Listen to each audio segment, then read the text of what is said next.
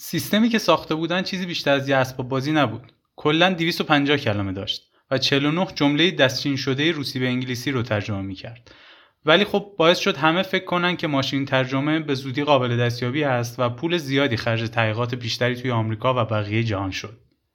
چیزی که شنیدید بخشی از گزارش اولین سیستم ترجمه ماشینی بود. این سیستم سال 1954 یعنی حدود 70 سال پیش ساخته شد من حسام حداد هستم و در این قسمت پادکست دمو ورژن راجع به داستان ماشین مترجم صحبت می‌کنیم. قرار تاریخچه و اهمیت ماشین مترجم رو بگیم همچنین پیشرفت تکنولوژی ها و ایده های تاثیرگذار در چارچوب های ماشین مترجم رو ببینیم. تاثیر پیشرفت های هوش مصنوعی در شکلگیری ماشین های مترجم امروزی رو هم بهش یک نگاهی داشته باشیم. کلا یه نگاهی به همه این موضوعات و ترندهاشون می‌خوایم داشته باشیم. آنگ اینتروی پادکست رو بشنوید تا به ادامه پادکست برسیم.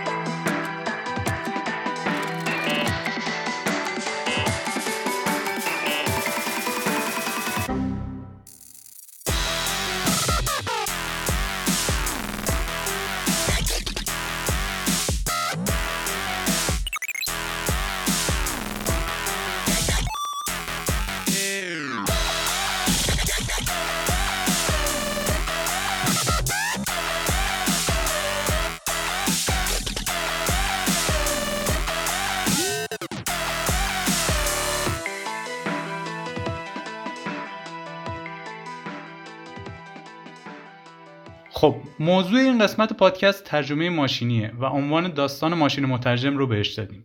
چرا کلمه داستان رو به همراهش آوردیم؟ چون اون وقتی که مسئله رو تعریف کردن ساخت همچین سیستمی حالتی داستانگونه و رویا پردازی داشت. امروزه البته پیشرفت کرده و در بعضی زمین ها اهدافش محقق شده اما همچنان این داستان تمام نشده و واسه ماشین ترجمه آینده پررنگتری رو متصور هستند در این اپیزود به صورت کلی می‌خوایم ترندی که ماشین ترجمه داشته رو با هم بررسی کنیم. این trend یه جورایی روایتی از trend خود هوش مصنوعی به همراه تکنولوژی هم هست. ترجمه ماشینی یعنی یک سیستم کامپیوتری بسازیم که جمله در یک زبان دریافت کنه و ترجمهش رو در زبان دیگه ای تحویل بده. سال 1954 دانشگاه جورج تاون با همکاری IBM یک fund 20 میلیون دلاری گرفت تا این مسئله بزرگ ترجمه ماشینی رو حل کنه. گفتیم کلمه داستان رو به خاطر رویا پردازی که همراه ماشین ترجمه بوده هست و آوردیم. حالا چرا میگیم رویا پردازی و داستان؟ کلمه ترجمه ماشینی از عبارت انگلیسی machine translation گرفته شده. 70 سال پیش به کامپیوتر ماشین می‌گفتن و برای مثال بهش computer translation نگفتن. با این حال می‌خواستم مسئله به این پیچیدگی رو حل کنم. ته این پروژه چی شد؟ خب موفق نشدن پروژه به شدت شکست خورد. این کامپیوتری که حتی بهش کامپیوتر هم نمی‌گفتند اسمش ماشین پردازش اطلاعات 701 آی بی ام بود. امروز اگه عکسش رو ببینید بیشتر یاد ماشین تراشکاری میافتید تا چیزی شبیه کامپیوتر. عکس آی بی ام 701 رو سعی می‌کنیم در صفحات مرتبط با پادکست قرار بدیم که بتونید ببینیدش.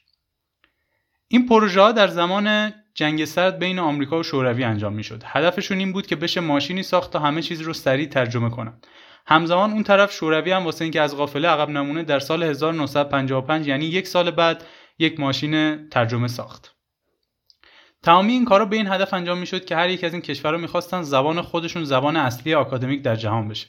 با اطلاعات امروزیمون که به گذشته نگاه می‌کنیم برای این هدف با اون تکنولوژی ها دنبال ماشین ترجمه رفتن یه جور پیچیدن توی جاده خاکی بود. و البته فعالیت برای زبان برتر آکادمیک شدن محدود به ترجمه ماشینی نشد و درگیری در جاهای دیگه هم بالا گرفت که نتیجه که ازش می‌بینیم اینه که زبان انگلیسی از دیگر زبانها توی فضای آکادمیک و غیر آکادمیک پیشی گرفته. قبل از این حدود 120 سال پیش یعنی در سالهای 1880 تا 1910 میلادی تعداد مقالات و کتاب های انگلیسی، فرانسوی و آلمانی منتشر شده تقریبا برابر همدیگه بود و هر کدوم یک سوم سهم رو داشتن. این رو مد نظر داشته باشیم که همیشه زبان انگلیسی زبان برتر نبوده و الان هم ممکنه همه اطلاعات به زبان انگلیسی موجود نباشه. این درگیری ها کلا دید خوبی میده که داشتن یک ماشین ترجمه کارآمد چطوری می‌تونه در پیشرفت علم و صنعت به کار بیاد. این قضیه امروزه حتی بیشتر از قبل هم به چشم می‌خوره. 60 درصد محتوایی که توی اینترنت موجوده به زبان انگلیسیه و فقط 25 درصد کاربران اینترنت انگلیسی زبان هستن. خب صرفا دسترسی داشتن به این همه محتوا باعث نمیشه این محتوا برای همه قابل استفاده باشه. حالت بهترش اینه که محتوا واسه همه قابل فهم بشه و به کسایی که زبان دوم یا سومی رو بلدن محدود نباشه. یک راه کم هزینه برای این افراد ترجمه ماشینیه. سرویس های آنلاینی مثل گوگل ترنسلیت رو حتما باش آشنایی دارید. اینها همین الان دارن ترجمه آنلاین با کیفیتی رو میدن که می‌تونه مورد استفاده قرار بگیره. اینکه چی بوده که این شده و در آینده چی می‌تونه بشه و چه چالش هایی در این مسیر داره رو در این اپیزود با هم بررسی می‌کنیم.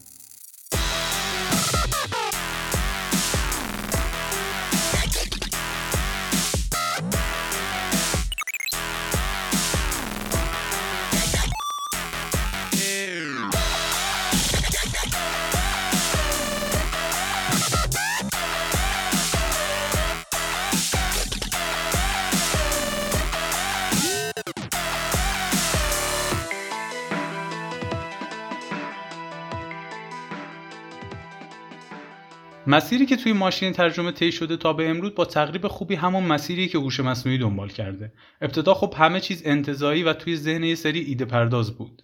حتی طرح سیستم های هوشمند رو میشه توی نوشته های چند, سال چند صد سال پیش هم دید. به مرور اولین نسخه از کامپیوتر ساخته شده ولی هنوز قدرت پردازشی کمی داشتن. شاید واسهتون جالب باشه که پروژه ماشین ترجمه سال 1954 رو در تاریخچه هوش مصنوعی هم میارن. یعنی در سطح خودش پروژه بزرگ و تاثیرگذاری در تاریخ هوش مصنوعی بوده. بله خب این توان پردازشی پایین محققا رو مجبور می‌کرد که حالتهای ساده شده و خیلی کوچیکی از مسئله رو با کامپیوتر حل کنن. به اصطلاح به این حالتهای ابتدایی تو اگزمپل یا نمونه اسباب بازی هم میگن.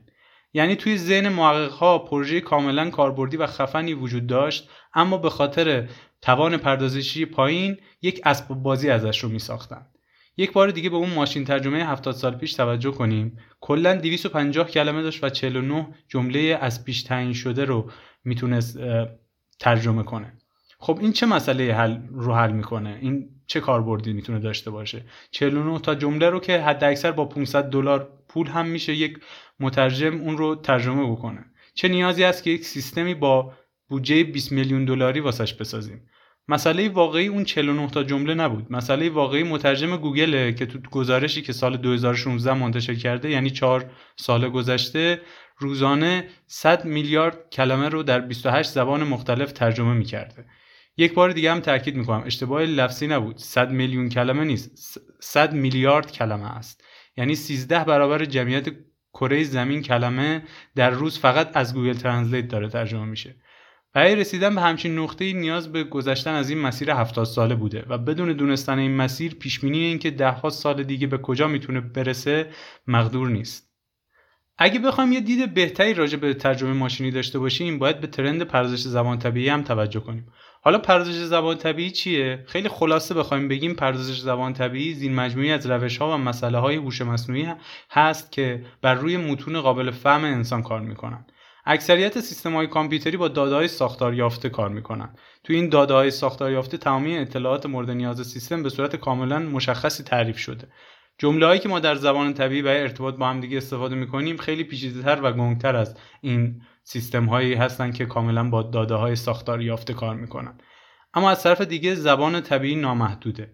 حالا در ادبیات گاهی میان میگن مثلا زبان قاصره یا در کلام نمیگنجه. اما واقعیت اینه که میگنجه. یعنی همه مفاهیم در زبان میگنجه. یه سیستم پردازش زبان طبیعی اگر بخواد به بالاترین سطح از درک زبان برسه یه جورایی باید به درکی از کلیه مفاهیم رسیده باشه.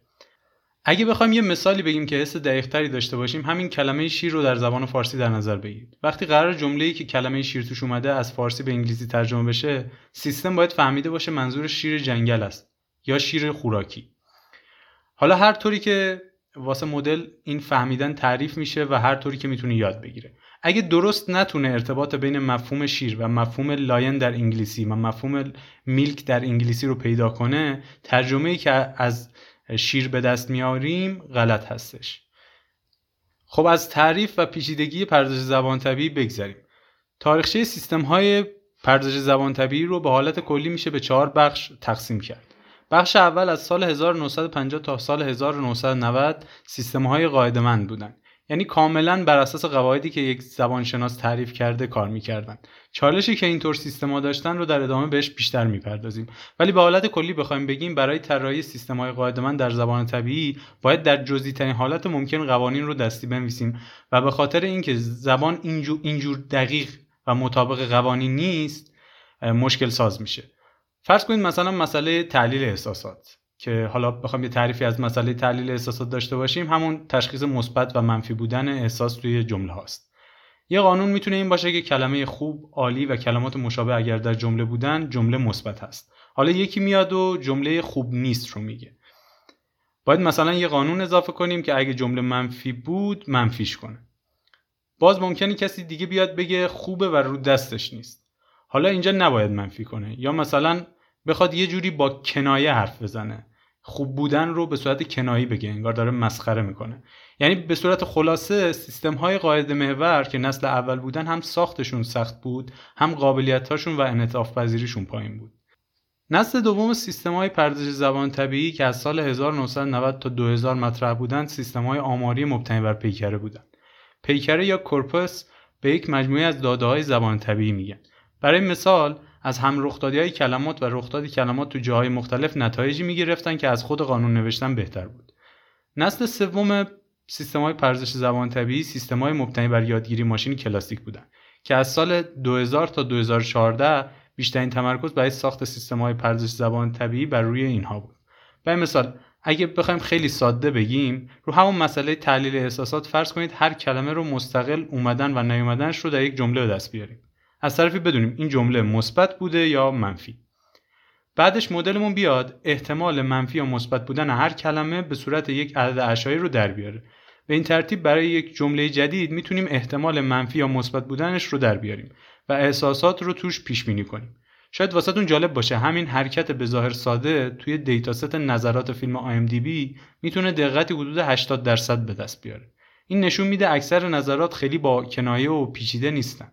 کلمات شفافی توی این نظرات انتخاب شده که مستقیم میگه منظور مثبت هست یا منفی. تمامی سیستم های مبتنی بر یادگیری ماشین کلاسیک البته به این سادگی عمل نمی‌کنن. حالا ما اینجا خلاصه برای مثال یک مورد رو آوردیم. ولی این رو مد نظر داشته باشید نسل سوم مدل ها که همون مدل های یادگیری ماشین کلاسیک در پردازش زبان طبیعی باشه پیچیدگی های خاص خودشون رو هم دارن. نسل چهارم مدل های پردازش زبان طبیعی که از سال 2014 شروع شده مدل های deep learning یا یادگیری عمیق هست. این مدل ها از کنار هم قرار دادن تعداد زیادی نورون ساخته میشن که هر کدوم به تنهایی کار ساده ای انجام میدن. ولی ترکیب غیرخطیشون کنار هم در لایه های مختلف می‌تونه ظرفیت یادگیری زیادی رو به مدل بده. حالا در ادامه باز جزئیات بیشتری راجع به استفاده از deep learning توی ماشین ترجمه میگیم. چون اینجا بحثمون بررسی تاریخش هستش ازش بگذریم. یک نکته دیگه هم که هست و بهش باید توجه بشه اینه که وقتی میگیم از سال 2014 دوره یادگیری عمیق در پردازش زبان طبیعی شروع شده به این معنی نیست که قبل از اون کاری نمی‌شده. ادبیات این موضوع از سال 1950 مطرح بوده و خیلی بدیهیه که مسائل پردازش زبان طبیعی رو هم برای این در واقع کاربردهای شبکه عصبی تست کرده باشن. اما به هر حال به خاطر نبود منابع محاسباتی و داده بود و همچنین به خاطر رشد نکردن برخی تئوری و تکنیک ها بود عملیاتی شدن قضیه طول کشید. و خب این دوره هایی که ما بیان کردیم به مؤثر بودن روش ها بیشتر اشاره داره و در واقع به همه گیر بودن این روش ها اشاره داره. خب بریم و بیایم و به بخش بعدی که مربوط به ماشین ترجمه قاعده محور و ماشین ترجمه آماری هست برسیم.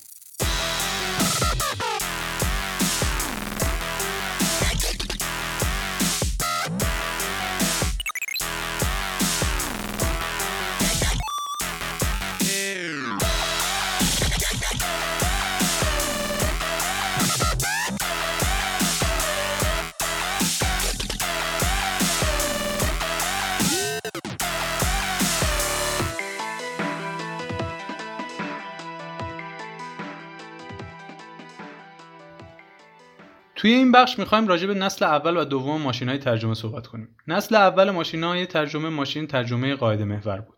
این کلمه قاعده محور یا رول بیس یعنی سیستم بر اساس تعدادی قانون که بهش دادیم کار می‌کنه اطلاعاتی که می‌گیره رو اگه بخوایم لیست وار بهش اشاره کنیم یکی از چیزهایی که لازم داره فرهنگ لغت‌های ریختشناسی یا مورفولوژی است برای مثال اطلاعات اینکه آینجی توی انگلیسی با فعل چیکار می‌کنه رو باید بهش به عنوان ورودی بدیم مورد دیگه که ازش استفاده می‌کنه فرهنگ لغت‌های دو زبانه است. یعنی می‌دونیم هر کلمه در زبان مبدع معادلش کلماتی در زبان مقصد میشه. مورد دیگری که ورودی می‌گیره تجزیه های نحوی هستش. تجزیه نحوی خودش یک مسئله دیگه پردازش زبان طبیعیه که خروجیش به عنوان ورودی این سیستم ها استفاده میشه. تجزیه نحوی یعنی اینکه برای مثال با داشتن یک جمله بتونیم فعل و فاعل و عبارت های اسمی رو بدونیم. یه جورایی سیستم انگار روابط بین کلمات رو نیاز داره. به عنوان ورودی داشته باشه. مورد آخر که خیلی مهم هست تو این سیستم ها قوانین انتقال ساختار هست. یعنی تعدادی زبانشناس میشینن بررسی می‌کنن. میگن این ساختار در فارسی معادل این ساختار در انگلیسی است و یک قانون برای تبدیل ساختار فارسی به ساختار انگلیسی میمیسن مزایایی که این روش ها به نسبت روش های بدتر از خودشون داشتن شفافیت بسیار بالا بود.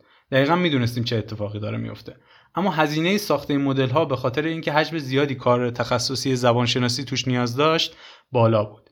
کیفیت خروجی هم روی جفت زبان هایی که ساختارهای گرامریشون با هم خیلی متفاوته مثل فارسی و انگلیسی اصلا رضایت بخش نبود. نسل دوم ترجمه ماشینی ترجمه ماشینی آماری بود. دیگه به اون صورت مثل قبل اطلاعات زبانشناسی نمی‌خواد. بر اساس پیکره موازی کار می‌کنه. پیکره موازی به این صورتی که تعدادی جمله که نظیر به نظیر معادل همدیگه هستن رو در دو زبان داریم. یعنی به این مثال یک میلیون جمله انگلیسی داریم که به ازای هر جمله ترجمه فارسیش رو هم می‌دونیم.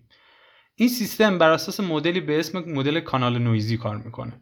فرض کنید یک کانال ارتباطی داریم که نویز داره و صدا با تغییرات به مقصد می‌رسه. میشه بر اساس دو چیز مختلف در سمت دیگر کانال اطلاعات رو متوجه شد.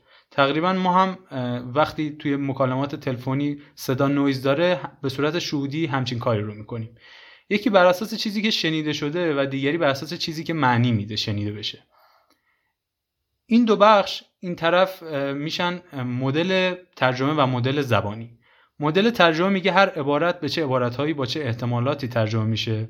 مدل زبانی فقط وابسته به مقصد هست. میگه در زبان مقصد چقدر احتمال داره این عبارات پشت سر هم بیان. این دو با هم دیگه یه trade off ایجاد می‌کنن که اگه تاثیر مدل زبانی رو بیشتر کنیم ترجمه روانتر میشه. اگه تاثیر مدل ترجمه رو بیشتر کنیم صحت و درستی ترجمه بیشتر میشه. توی حالت افراطی هیچ کدوم از این دوتا به تنهایی خوب نیستن و معمولا بر اساس هدف سیستم یه حالت بینابینی رو میان انتخاب می‌کنن. خب حالا کلا چجوری این سیستما کار می‌کنن؟ data ی جمله ها که ترجمهشون رو داشتیم که یادتون هست. خیلی ساده بخوایم بگیم اولین مرحله ساخت فرنگ لغات احتمالاتیه. میان ازای هر کلمه احتمال اومدن کلمه مقابل رو در زبان مقصد محاسبه می‌کنن و این کار رو دو طرفه انجام میدن که کلماتی که همیشه در جمله هستن احتمال بالایی به خودشون نگیرن. بعدش بر اساس این احتمال لغات میان کلمات پشت سر هم که به کلمات پشت سر هم ترجمه میشن رو پیدا می‌کنن. برای مثال سیستم یونایتد استیت رو به ایالات متحده آمریکا می‌تونه مپ کنه. بعد از این محاسبات که به صورت خلاصه اینجا گفتیم احتمال این که به ازای هر عبارت در زبان مبدع چقدر ممکنه یک عبارت در زبان مقصد بیاد رو سیستم داره. به صورت خلاصه مدل ترجمه مورد نیاز سیستم همین هستش. اینکه بتونیم احتمال اینکه به ازای یک جمله یک جمله دیگه در زبان مقصد تولید بشه رو محاسبه کنیم. برای مدل زبانی میشه توی این سیستما از مدل های یادگیری عمیق هم استفاده کرد ولی حالت ساده ترش اینه که بر اساس متن احتمال اومدن هر کلمه بعد از یک کلمه دو کلمه یا سه کلمه مشخص رو در میارن یعنی مثلا اگه متن زیادی داشته باشیم احتمال اومدن هوا رو بعد از دو کلمه آب و به دست. به دست میارن و این انتظار داریم که بسیار بالا باشه چون عبارت سه کلمه آب و هوا به نسبت عبارتی مثل آب و خاک یا آب و آتش توی دیتا بیشتر تکرار شده. حواسمون هست که این الان مربوط به کدام مسئله است دیگه؟ مدل زبانی کلا وظیفش این بود که تشخیص بده احتمال اومدن این جمله در زبان مقصد به صورت مستقل چقدر است. برای مثال انتظار داریم رفت علی به مدرسه امتیاز کمی بگیره علی به مدرسه رفت امتیاز بالاتری بگیره. خب تا اینجا اگه متوجه شده باشید این دو مدل فقط دارن امتیاز میدن. در واقع دو تا جمله توی دو زبان می‌گیرن و ما میگن چقدر ممکنه این ترجمه درست باشه. مسئله ما ولی این نیست که ببینیم چقدر ترجمه خوبه. ما می‌خوایم خود ترجمه رو بسازیم دیگه. برای خروجی گرفتن از سیستم ترجمه آماری تعداد جمله رو با یه روشی به اسم بیم سرچ می‌سازن و تهش اون جمله‌ای که بیشترین امتیاز رو به دست آورده رو انتخاب می‌کنن. بیم سرچ به صورت خلاصه اینجوری کار می‌کنه که اول از همه میاد. مثلا 10 تا کلمه که ابتدای جمله می‌تونن بیان رو انتخاب می‌کنه. بعد به ازای هر یک از این کلمه ها میره کلمات بعدی رو نگاه می‌کنه که کدومشون می‌تونن بیشترین امتیاز رو به دست بیارن از بین اونا 10 تا رو انتخاب می‌کنه بعدش دوباره از بین اون کلمه ها 10 تای اول رو انتخاب می‌کنه و این فرایند رو اینقدر ادامه میده که به کلمه انتهای جمله که مثلا نقطه باشه برسه. این بیم سرچ اگه با الگوریتما تا حدی آشنا باشید یه جورایی الگوریتم هریسانه یا گریدی هست. مشکل اینه که نمی‌تونیم به ازای تمامی جمله های ممکن امتیاز رو محاسبه کنیم. باید فضایی که داریم برای پیدا کردن جواب جستجو می‌کنیم رو هرس کنیم و یه سری چیزایی رو دیگه بیخیالشون بشیم. ممکنه جواب خوب توی اون چیزایی که اول نامحتمل به نظر می‌رسیدن و بیخیالش شدیم هم باشه. ولی دیگه به هر حال هزینه محاسباتی نامحدود نیست و باید در زمان معقولی این ترجمه انجام بشه. هزینه ساخت این مدل ها خیلی پایین تر از مدل های قاعده مند هست. کافی پیکره به اندازه کافی داشته باشیم. برای جمعآوری این پیکرها نمیان یک میلیون جمله رو ترجمه کنن. اینجوری که خیلی هزینهش بالا میره. معمولا کتاب یا متون خبری که از همدیگه ترجمه شدن رو پیدا می‌کنن جملاتشون رو جدا می‌کنن و جملاتی که معادل همدیگه هستن رو به صورت اتوماتیک یا دستی انتخاب می‌کنن. البته اگه مثلا کتاب 100 سال تنهایی بخواد موقع گرفتن مجوز ارشاد تغییرات زیادی کنه و نصفش رو بشه 50 سال تنهایی دیگه این دیتایی که ازش به دست میاد خیلی به درد اینجور سیستم ها نمی‌خوره. یک چیز دیگه ای که ازش استفاده می‌کنن به عنوان پیکری موازی زیرنویس فیلم هاست خوبیش اینه که در هر لحظه توی فیلم ترجمه دیالوگ ها رو در در واقع زیرنویس های مختلف داریم و دیگه نیاز نیست جملات معادل رو در یک متن بزرگ پیدا کنیم. خب بخش ترجمه ماشینی قاعدمند و ترجمه ماشینی آماری تمام شد. بریم و بیایم و بخش ترجمه ماشینی نورونی که نسل بعدی مترجم هاست بپردازیم.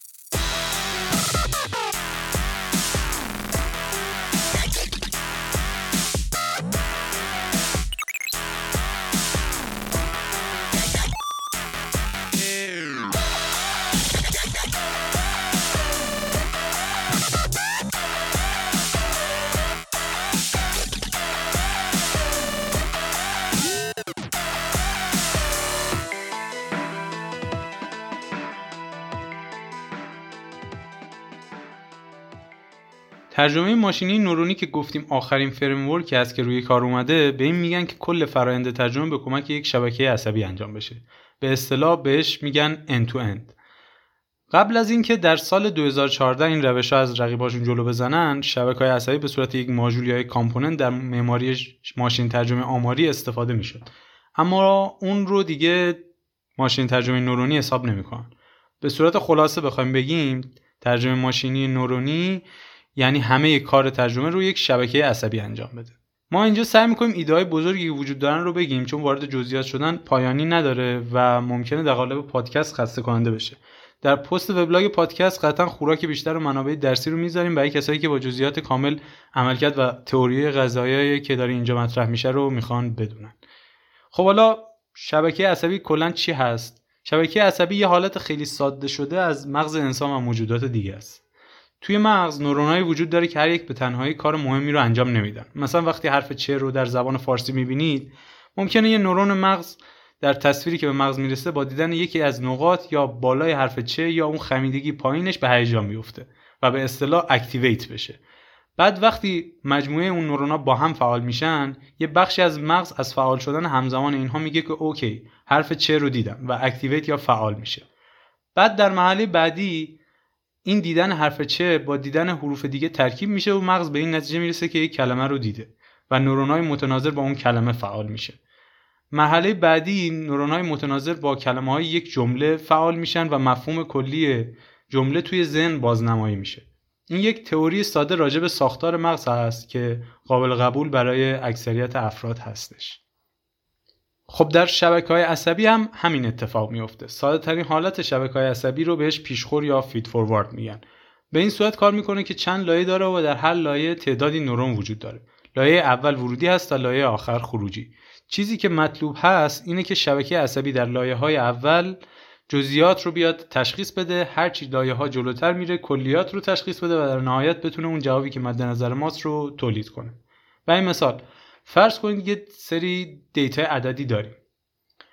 این دیتا راجع به ژن ها هستن می‌خوایم بفهمیم این ژن ها مثلا در مقابل بیماری X مقاوم هستن یا نه. در لایه های اولیه مدل با سعی و خطا و اصلاح خودش روی ترکیب های مختلف این ژن ها سعی می‌کنه به تعریف یک مفهوم کلانتری برسه. مثلا ممکنه 5 تا ورودی باشن که به تنهایی معنایی نداشته باشن. اما جمع عددی 4 تاشون منهای یکی دیگهشون به یه معنی داشته باشه. و این یه الگویی باشه. این الگو در لایه های اولیه شناسایی میشه و در لایه های بعدی ترکیب این الگوها با هم مفاهیم پیچیده‌تری رو بیان می‌کنه که در انتها به خروجی مورد نظر ما ختم میشه. که در این مجموعه این جنها بیماری مورد نظر وجود داره یا خیر. یادگیری در این شبکه ها به این صورت هست که زمان شروع همه این نورون ها با وزنهای تصادفی به همدیگه وصل هستند و یه خروجی کاملا تصادفی رو تولید می‌کنن. ایده الگوریتم کاهش گرادیان که برای آموزش شبکه عصبی استفاده میشه اینه که هر بار یه تعدادی ورودی به شبکه میده خروجیش رو با چیزی که می‌دونه درسته مقایسه می‌کنه و خطا رو به دست میاره. حالا سعی می‌کنه به اصطلاح این خطا رو بک پروپاگیت کنه. یعنی یه جورایی اون وزنها رو تغییرات ریزی بده که خروجی خطای کمتری رو به خودش بگیره. وقتی این فرایند چند ده هزار بار یا حتی چند میلیون بار تکرار میشه خطاها کاهش پیدا می‌کنن و الگوهای خوب بر اساس داده کشف میشن. که این یعنی فرایند یادگیری ماشین یادگیری ماشین این شبکه عصبی تموم شده. این یعنی کل فرایند یادگیری وابسته به اون دیتایی هست که بهش میدیم. یه مثال از هوش غیر هوشمند یا جهل مصنوعی یا اینکه چه موقع ممکنه کلیه این فرایندها اشتباه پیش برم مد نظر داشته باشیم جالب میشه. برای تشخیص قده سرطانی از تصاویر سی اسکن محققین مدلی آموزش دادن که به ظاهر کیفیت خیلی بالایی داشت. کیفیت بالا یعنی اینکه یه عکس جدید وقتی بهش میدیم با دقت بالایی بگه سرطانی هست یا نیست و احتمال خطا گفتنش کم باشه. به ظاهر توی اون مسئله کیفیت بالا بود. ولی دقت بیشتری که کردن دیدن که مدل کلا داره به نوشته های روی سی اسکن توجه می‌کنه. تصاویر اینجوری بود که تکنیسیان ها موارد مشکوک در سی اسکن رو با ماژیک خط میکشیدن و مثلا کنارش مینوشتن غده سرطانی. حالا به جای اینکه واقعا مدل بفهمه تصاویر نرمال سی تی اسکن چیه و غده چیه به طرز خندهداری فقط یاد گرفته بود هر عکسی که نوشته روش داره سرطانیه و دقت خوبی هم می‌گرفت. این نشون میده داده برای آموزش سیستم چقدر می‌تونه مهم باشه. از بحثمون خیلی دور نشیم. خلاصه تمامی یادگیری ماشین وابسته به اینه که data ی خوبی رو بتونیم به مدل بدیم تا نتیجه خوبی رو ازش بگیریم که این در مورد ماشین ترجمه هم صادق هستش. اولین مدل های عملیاتی ماشین ترجمه نورونی با شبکه های پیشخورد که همین شبکه های ساده باشه کار می‌کردن و کیفیت خیلی کمی می‌گرفتن. مشکل این بود که باید تعداد کلمه در جمله ورودی رو دقیقا مشخص می‌کردن و به تعداد اون کلمه ها جا برای ورودی دادن یا خروجی دادن نیاز داشتن. حالا فرض کنیم مثلا همیشه می‌دونیم می‌خوایم جملات حد اکثر ده کلمه ای رو ترجمه کنیم. هر موقع کمترش شد ورودی خالی میدیم و امیدواریم که مدل خودش بفهم. یه مشکل خیلی جدیتری که وجود داشت این بود که حتی اگه در حالت بهتر بردار هر کلمه رو هم داشتیم و اون رو مشترک بین ورودی کلمات مختلف در نظر می گرفتیم در جایگاه مختلف مدل داشت تعاریف مختلفی از کلمات در سطح بالاتر یاد می گرفت و اگه داده نبود یاد نمی گرفت مثلا اگه اول یه تعدادی جمله اومده بود ایالات متحده آمریکا یاد می گرفت که در اول خروجی United States of America رو خروجی بده. ولی همین عبارات در آخر جمله می اومد نمی‌تونست تعمیم بده. توانایی تعمیم دادن در واقع مهمترین بخش هوشمندی هستش. باید مدل به درکی برسه که به ازای چیزهایی که ندیده بر اساس دانش نتایج خوبی بگیره. به صورت خلاصه بخوایم بگیم روش های اولیه که از شبکه ساده استفاده می‌کردن توانایی تعمیم دادن نداشتن. مدل های بعدی که مطرح شدن بر اساس مدلی به نام LSTM بود. خود این مدل در سال 1998 معرفی شده اما تا سال 2014 نتونستن نتایج جالبی ازش توی ماشین ترجمه بگیرن.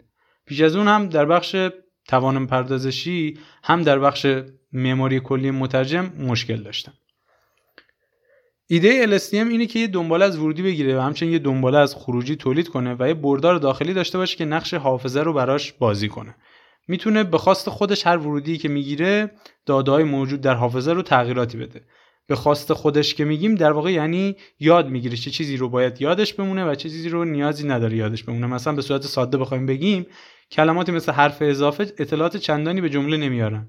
در نتیجه با دیدن اینها تغییرات اندکی در اون حافظه داخلی خودش میگه. اما خب فعل یا فایل رو ببینه در حافظه دست می‌بره و سعی می‌کنه این رو بگنجونه که این کلمات رو دیدم. خیلی ساده بخوایم بگیم LSTM وقتی داده ها ترتیبشون اهمیت داره میاد دونه دونه داده ها رو دریافت می‌کنه و اگه کارش رو خوب یاد گرفته باشه تهش می‌تونه همه اینها رو در حافظش خلاصه کنه. حالا این LSTM چه ربطی به ماشین ترجمه نورونی داره؟ ایده اصلی ماشین ترجمه نورونی از دو بخش کدگذار و کدگشا یا اینکودر و دیکودر تشکیل شده. اینکودر که خودش یک LSTM باشه در زبان مبدع جمله رو دریافت می‌کنه و در حافظه یا حالت پنهان خودش خلاصش می‌کنه و بعدش اینو میده به دیکودر. این حافظه بازنمایی اون جمله در فضای پیوسته است. یعنی یه جورایی انگار کلیه مفاهیم ممکن در جملات رو به یک فضای پیوسته نگاش کرده. توی این فضای پیوسته داره اینکودر جایگاه اون جمله رو پیدا می‌کنه. بعد این بردار رو به دیکودر منتقل می‌کنه که اون هم یک لایه LSTM هست و دیکودر بس از دریافت این بردار در زبان مقصد کلمه به کلمه ترجمه رو تولید می‌کنه. اون قضیه بیم سرچ البته برای تولید بهتر خروجی اینجا هم برقراره. خلاصه دوباره بخوایم یه مروری کنیم. این کدر یا کدگذار یه جمله بهش میدیم و یه بردار به ما میده که خلاصه اون جمله است.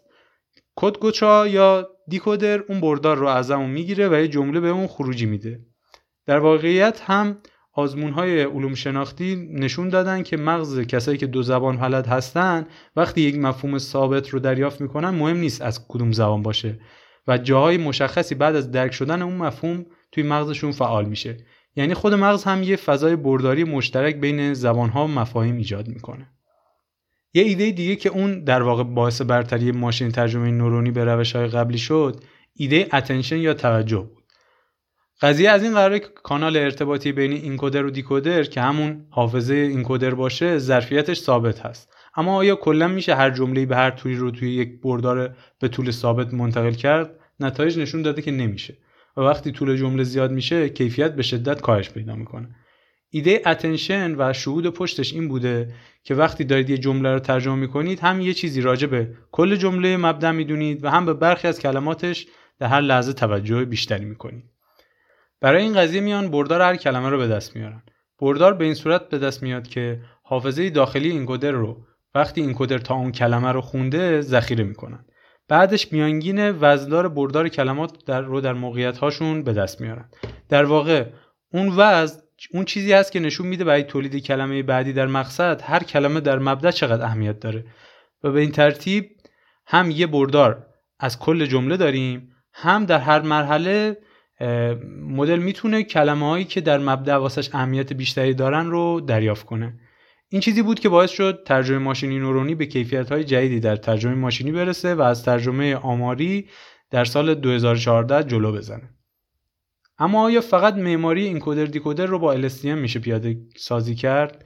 نه محدود به اون نیستش. با معماری های دیگه هم میشه این کار رو انجام داد. یکی از جدیدترین روش ها که تونسته توی بنچمارک ها از LSTM بهتر بشه مدل های ترانسفورمر هستن. این مدل ها رو اگه فرصت باشه در پادکست دیگری بررسی کنیم بهتره. ولی کلیتش این هست که با لایه های بیشتری که دارن و استفاده خیلی مناسبی که می‌تونن از متون تک زبانه و بدون ناظر کنن یه سری از محدودیت های LSTM و معماری های در سطح اون رو پشت سر گذاشتن و به درک پیچیده‌تری از کلمات تونستن برسن. به طور خلاصه بخوایم بگیم مترجم ماشینی نورونی از یک معماری کدگذار کدگشا تشکیل شده که اگه بخوایم کلش رو در یک جعبه سیاه در نظر بگیریم می‌تونیم بیخیال داخلش بشیم. یه تعداد خوبی جمله در زبان مبدأ و مقصد به این جعبه سیاه میدیم. خودشون پارامترهایی که داخلش داره رو آپدیت می‌کنه و می‌فهمه چی توی زبان مبدأ مهم هست و چجوری باید توی زبان مقصد اون جمله ها رو تولید کنه. اینکه گفتم کلش رو جعبه سیاه ببینیم به این معنی نیست که توی اون جعبه اهمیتی نداره. در واقع معماری و دیتایی که داره دو تا از مهمترین قسمتاش هستن و پیشرفتشون باعث افزایش کیفیت میشه و نه نمی‌تونه خوب یاد بگیره. خب تا همینجا نقطه بخش ترجمه ماشینی نورونی رو بگذاریم و بریم و بیایم و به بخش جنبندی و ترندهای روبروی ماشین ترجمه برسیم.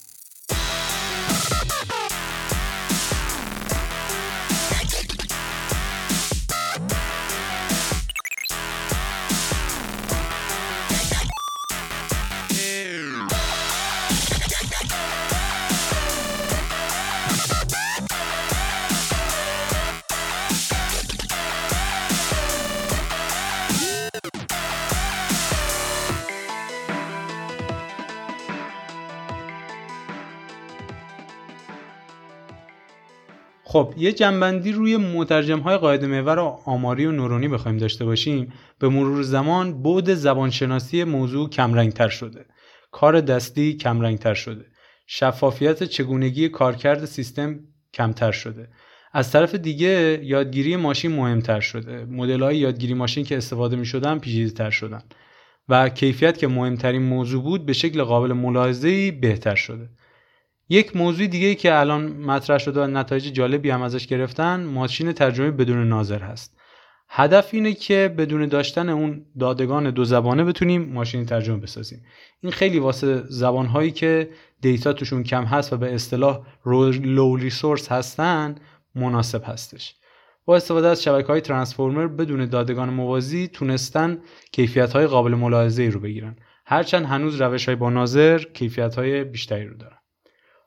در برخی موارد کیفیت ترجمه این ماشین های ترجمه امروزی از کیفیت ترجمه آدم غیر متخصص تونسته بالاتر بشه. و همچنین برخی از افراد که شغلشون ترجمه هست از Google Translate استفاده می‌کنن. بعدش خروجی جملات رو اصلاح می‌کنن که سریعتر کارشون پیش بره. یک موضوع دیگه که وجود داره ترجمه صدا به صدا هست. یعنی به جای اینکه صدا متن بشه و متن ترجمه بشه دوباره متن ترجمه شده صدا بشه مستقیم خود صدا ورودی شبکه داده بشه و خروجی از شبکه گرفته بشه که نویز این وسط کمتر بشه. یعنی مثلا یه صدای انگلیسی رو بشه مستقیم با شبکه عصبی به صدای فارسی ترجمه کرد. الان البته غیر مستقیمش وجود داره که اونم حالا کیفیت خوبی داره. یعنی شما می‌تونید اپ Google Translate رو نصب کنید یه جفت زبان رو انتخاب کنید مثلا فارسی یا و آلمانی. یه دکمه رو بزنید که فارسی گوش میده و ترجمه آلمانیش اون پایین می‌نویسه یه دکمه دیگر رو بزنید آلمانی گوش میده و ترجمه فارسی رو بهتون تحویل میده. خیلی کاربردی دیگه همچین چیزی مسافرت یا جای دیگه. ولی خب رسیدن به این مرحله یعنی مسئله ترجمه کلا حل شده و کیفیتش دیگه بهتر نمیشه. نه اینطور نیست. در حال حاضر اگه شما یک جمله که جمله رایجی باشه. مثلا چیزی باشه که توی اخبار بگن یا توی مکالمات روزمره گفته بشه رو بخواین ترجمه کنید کیفیت تقریبا نقص هستش. هر چه جمله عجیب تر بشه کنایه زیاد بشه شعر باشه یا کلا ادبی باشه یا اینکه بخواد متون تخصصی رشته باشه چون مدل مشابهش رو توی دیتا کمتر دیده کیفیت کمتر میشه. تعداد زیادی دانشمند دارن خیلی جدی روی این مسائل کار می‌کنن و میشه متصور بود که روزی بالاخره اینقدر گسترده و بهتر بشه که در تمامی موضوعات خروجی بدون نقص باشه. کاربرد دیگری از ماشین های ترجمه که میشه الان دید و استفادهش واسه عموم رایگانه ترجمه همزمان اسکایپ است. به این صورتی که آنلاین و همزمان وسط مکالمه می‌تونه جملات طرف مقابل رو تبدیل به متن کنه و یه زیرنویس که ترجمه اون جملات هست رو توی مکالمه بیاره. البته متاسفانه هنوز این ویژگی توی اسکایپ واسه فارسی launch نشده. یه نکته دیگه که متاسفانه ماشین ترجمه فارسی رو دچار مشکل می‌کنه اینه که فارسی اولویت این سرویس های نیست. به مثال سال 2015 گوگل ترجمه نورونی رو استارت زد. اما سال 2017 در ماشین ترجمه نورونیش فارسی رو اضافه کرد. به نظر می‌رسه به نسبت به جفت زبان های پرطرفدار به مثال ترجمه جفت زبان انگلیسی و آلمانی اونقدری به ترجمه فارسی نپرداخت. یعنی خیلی احتمالا هزینه نکرده. دیتای خوبی برای فارسی جمع کنه. ولی بازم کیفیتش وقتی جمله جمله عجیبی نباشه از حد نیاز کاربرای عادی اینترنت بهتره. خبر خوب واسه فارسی همون چیزی بود که اول گفتیم. اینه که از طرفی ترند ماشین ترجمه بدون ناظر رو هم داریم که دیگه به data نیازی به اون صورت نداره. داره نتایجش روز به روز بهتر میشه. یعنی ممکنه چند سال آینده یک روز وارد Google Translate میشید یهو ببینید کیفیت ترجمه توی تعداد زیادی زبان از جمله فارسی خیلی بهتر شده. این که میگیم به data نیاز نداره یعنی خب data ی تک زبانه استفاده می‌کنه. یعنی حجم زیادی data ی فارسی که بالاخره توی وبلاگ ها توی اینترنت جای مختلف توی خبرگزاری ها موجوده واسه اون سیستم کفایت می‌کنه که جمع‌آوریشون خب خیلی راحت هستش. به نظرم یه آزمایشی که شاید بد نباشه انجام بدید اینه که برید توی Google Translate یه جمله خبری بنویسید کیفیت خروجی رو ببینید و بعد یه شعر یه بیت شعر از حافظ رو بنویسید. خروجی این دوتا رو با هم مقایسه کنید و ببینید که تفاوتش واقعا قابل ملاحظه هستش.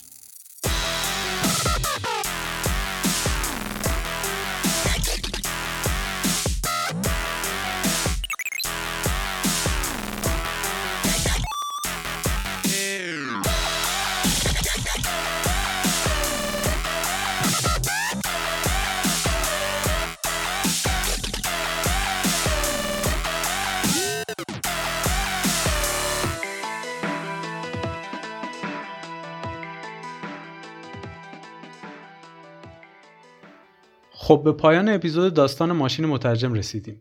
این اپیزود رو من حسام حداد نوشتم و به همراهی مسعود علیپور و شیرین شاترزاده ویراستاریش کردیم. موزیک مقدمه پادکست که شنیدید ساخت یاسر قاسمیان بود و کاور پادکست رو هم احمد صابری طراحی کرده بود. ممنون که اپیزود رو دنبال کردید. راه اصلی حمایت از پادکست دموورژن و پادکست های مشابه معرفی به دیگر مخاطبین توی پلتفرم های مختلف هستش توی iTunes و Castbox اگه نظری راجع به این اپیزود یا اپیزودهای دیگه داشتید حتما بگید. پنج ستاره هم بدید باعث افتخاره باعث میشه مخاطبین بیشتری بتونن محتوا رو دنبال کنن. اگه نکته‌ای حس کردید توی اپیزود از قلم افتاده توی وبلاگ مطرح کنید. بازتاب داده میشه تا به مرور پست وبلاگ این اپیزود رو کامل تر کنیم. در این اپیزود ما سعی کردیم بخش مقدمه رو کوتاهتر کنیم تا سریعتر به اصل مطلب برسیم. توی پادکست خب امکانش وجود نداره که یه چیز رو کامل منتقل کنیم چون خیلی طولانی میشه یک سری trend به صورت خلاصه در موضوعات هوش مصنوعی برنامه‌نویسی و کلا تکنولوژی رو اینجا داریم مطرح می‌کنیم. اینکه کجا دست کم یا دست بالا گرفته شدن و اینکه چه انتظاراتی ازشون میشه توی آینده داشت.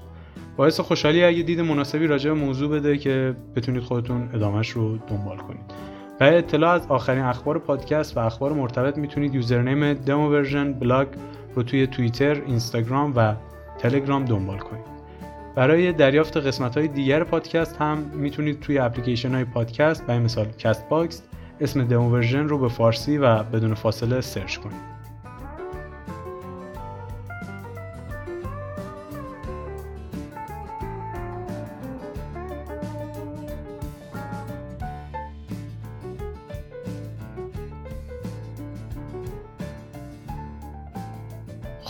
همراهان جان گرامیان و بزرگواران تا درودی دیگر بدرود.